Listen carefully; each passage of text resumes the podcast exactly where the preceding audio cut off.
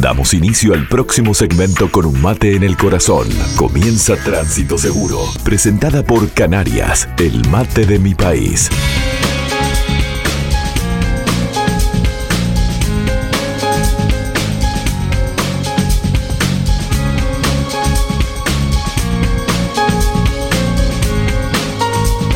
Vamos a estar hablando con la gente de la UNACEB en nuestro espacio de seguridad vial, pero antes podemos leer perfectamente algunos mensajes de los que están de los que han estado llegando al cero noventa y dos, cero cero cero, noventa y tres.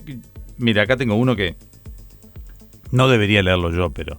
¿Qué le dicen? A ver. Dice que soy inteligente y ocurrente. Mire usted. Gracias, mamá, por mandar el mensaje. No, no, no, gente que así lo, lo, no, lo no. visualiza. Bueno, otro dice, buenos días, amigos, los profesores... este ¿Dónde están esos mensajes que lee usted? Y acá, en el WhatsApp. Lo que pasa es que si yo se los cliqueo, usted ya los ve como cliqueado. Ajá. cero noventa y dos, cero cero cero, noventa y tres. Buen día, amigos. Los profesores militan en sus lugares de trabajo, ah, dice sí. uno. Bien. Otro dice, Oso manda un chiste que no entendí. Buenos días. Eh, no, Barcelona, no habla Manolo, habla Jordi. Ah, bueno, Jordi porque ahora está en el Barcelona, en fin. Hay muchísimos mensajes. Las multas aparecen a los meses, por lo menos dos. A mí me pasó multas en febrero recién, después de dos o tres meses me llegaron. Acá había uno que me decía que las multas en Brasil este, te las cobran. No sabía cómo era acá, pero que en Brasil te las cobran. Es un mensaje un poco largo. Dice, en Uruguay ni idea qué ocurre con las multas para los extranjeros, pero en Brasil, según tengo entendido, las cobran cuando se va a salir del país o cuando se vuelve a ingresar en caso de que anteriormente aún no figurase en los sistemas. O sea que Brasil ya implementó ese sistema de cobrar las multas. Bueno, esto es un tema que en Uruguay se está hablando de hace tiempo para implementar. Hay que ver este cómo se logra esto. Bueno, pero tenemos en línea al doctor. ¿Querías decir algo, Tato? Sí, no, que el chiste que le mandaron anteriormente es más complejo en realidad. Jordi es un actor porno español muy conocido. Ah, sí, por eso. Sí. Por eso no lo entendí. Pero porque Jordi ahora está como técnico del Barcelona. También, pero no, pero este Jordi... Jordi no es Xavi. Sí. Xavi, Xavi, Xavi, claro. Jordi, Jordi no. Alba, no, jugador. No, no. Jordi es un actor. Como decía Barcelona, me... Porno me Barcelona, es muy conocido en todo el mundo. Ah, no sí, sabía, sí. no sabía, no lo, no lo he visto nunca. No. Bueno, está por allí el doctor Caffarelli, que es del área jurídica de la UNASEB, y ya lo tenemos en línea. ¿Cómo anda, doctor? ¿Todo bien? Buen día, ¿cómo están? Un gusto estar por acá. Bueno, eh, hemos estado en contacto muchas veces con, con Alejandro Draper, este, en este caso para hablar un poquito contigo de lo que es el resumen del año y cómo ha estado la UNACEB y en la parte jurídica sobre todo, eh, qué ha pasado en este, en este periodo ya, completando un segundo año casi de mandato allí en la UNACEB. Sí, bueno, se estuvo trabajando eh, mucho en lo que es la reglamentación de la última ley de tránsito, la diecinueve mil ochocientos veinticuatro, de la cual tenemos pronto los borradores del capítulo uno y dos que se están teniendo sus, sus trámites para las aprobaciones, y le, el desafío más grande eh, está en lo que es el capítulo tercero, que incluye temas como la libreta por puntos, la unificación de las sanciones en todo el país y, y, y otros temas así más administrativos, para lo cual se empezó un trabajo junto al Congreso de Intendentes, el Ministerio de Transporte también, y se están teniendo los conversatorios de, de primera línea con expertos internacionales. Hemos tenido conversatorios con la D G T de España, eh, su director Pere Navarro. Hemos tenido conversatorios con, con la, la agencia de, de Ecuador. La, vamos a tener también con Argentina, Chile, todos los que han transitado ese camino de, de la libreta por puntos. ¿Cómo funcionaría la libreta por puntos en Uruguay, por lo menos?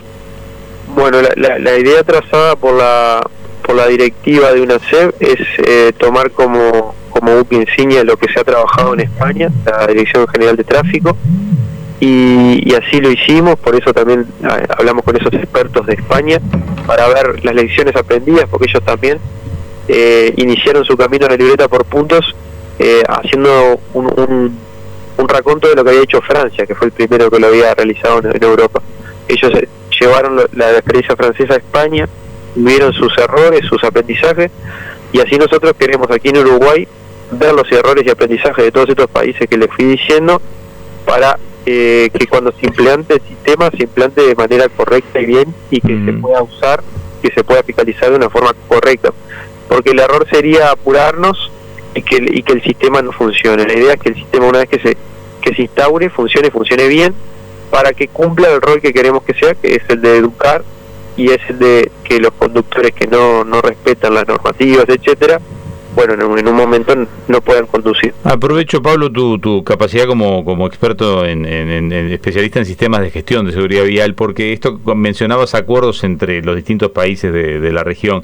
¿Qué pasa con las multas que se le pone a un argentino o a un brasilero hoy? ¿Eso qué, qué se hace? ¿Está contemplado en algún lugar? ¿Lo están analizando? Porque está, tú me hablabas de libreta por puntos, un control sobre el conductor uruguayo, pero buena parte de, de los que transitan hoy en nuestras rutas y en nuestras ciudades son extranjeros. Extranjeros. Algunos se quedan este, quince días, diez días, una semana, otros un mes, dos meses. Algunos tienen instalado a su familia y van y vienen y tienen una asiduidad bastante grande en lo que es la circulación por nuestras rutas y, y ciudades. ¿Qué pasa con el extranjero que comete una multa hoy?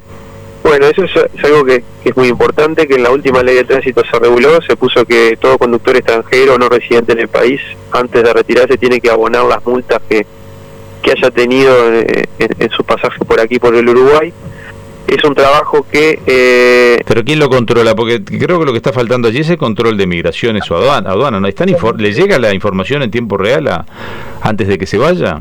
Es así. El lunes pasado tuvimos reunidos en Durazno con, con el Congreso Intendente, todos los directores de tránsito del país, y se está trabajando allí desde el Congreso eh, en una unificación de criterios con, con el Ministerio de Transporte para que cuando estas personas vayan a pasar por las garitas Eh, antes de salir del país, allí sean detenidos y tienen alguna multa y, y tengan que abonarla para poder salir, que es algo similar a lo que hace la Argentina y Brasil. Es decir, por ahora la realidad es que salen, no no no están, no no hay problema, si los multan se van.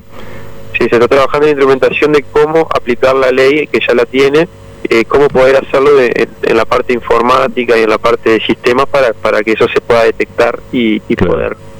Y cobre esas multas. Porque además está el otro tema, ¿no? La, me comentaban, este, hablando con algunos directores de tránsito de las intendencias de, del interior, que la multa por espirometría además es la más compleja, porque incluso ustedes, pongamos que por espirometría se la retiene la licencia, ¿no?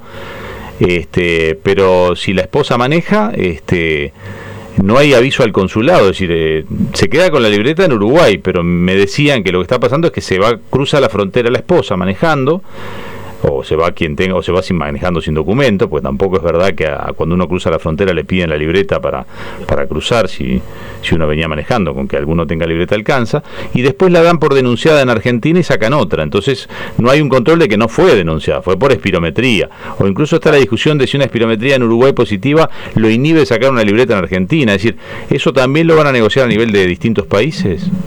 Bueno, eso es un tema ya que también el Congreso tiene sus charlas con, con los organismos iguales en, en los distintos países, y tienen que hacer esas, esas colaboraciones internacionales que todavía le faltan a, a algún ajuste para poder tener toda esa información centralizada y compartida, pero se está haciendo hacia eso también. Claro, o sea que en un tiempo no muy largo este, se dejará de tener esa cierta impunidad de ser extranjero.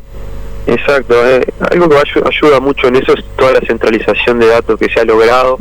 El camino de las licencias viene viene viene mejorando mucho con el pasaje del tiempo. Sabemos que hace poco teníamos diecinueve tipos de libretas distintas, no solamente sí, eso es verdad, eh, también los, los colores, la tipografía, etcétera, que ya también se unificó, sino también en la forma de acceder. No, es que pasaba en el territorio nacional esto que estábamos contando con los extranjeros, es decir, uno que sacaba la libreta de Montevideo, le sacaban la libreta de Montevideo, la sacaba en Canelones. El departamento la recuperaba en otro. Bueno, eso mismo en Uruguay ya se fue solucionando.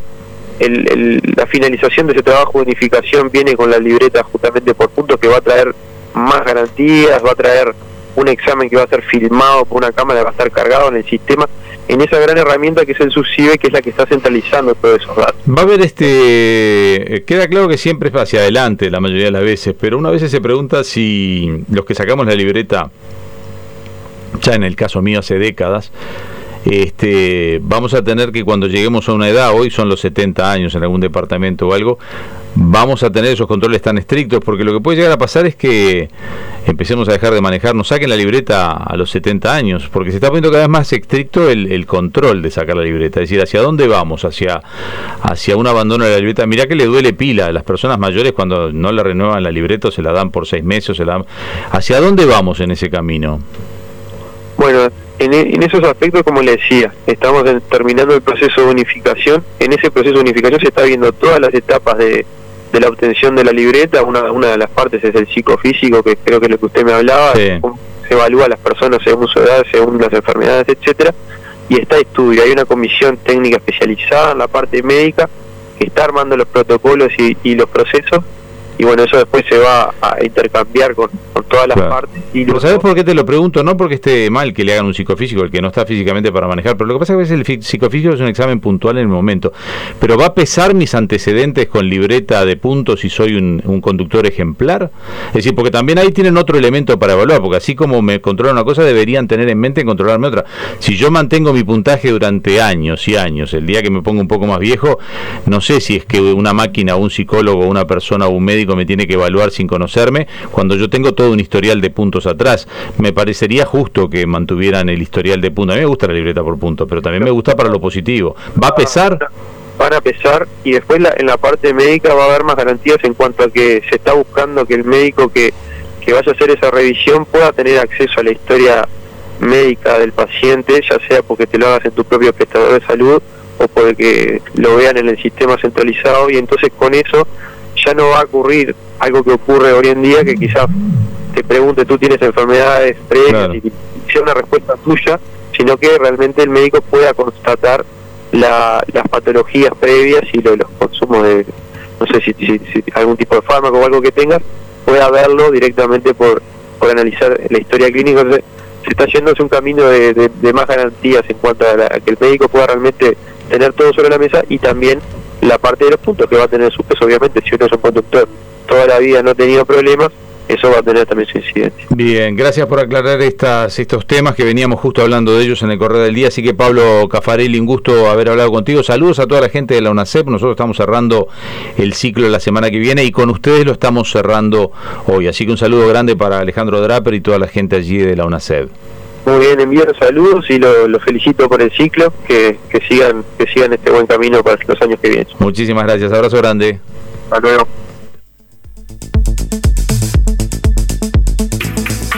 Hasta aquí, Tránsito Seguro, la columna de seguridad vial, presentada por Canarias, el mate de mi país. Entre líneas, el periodístico de F M G.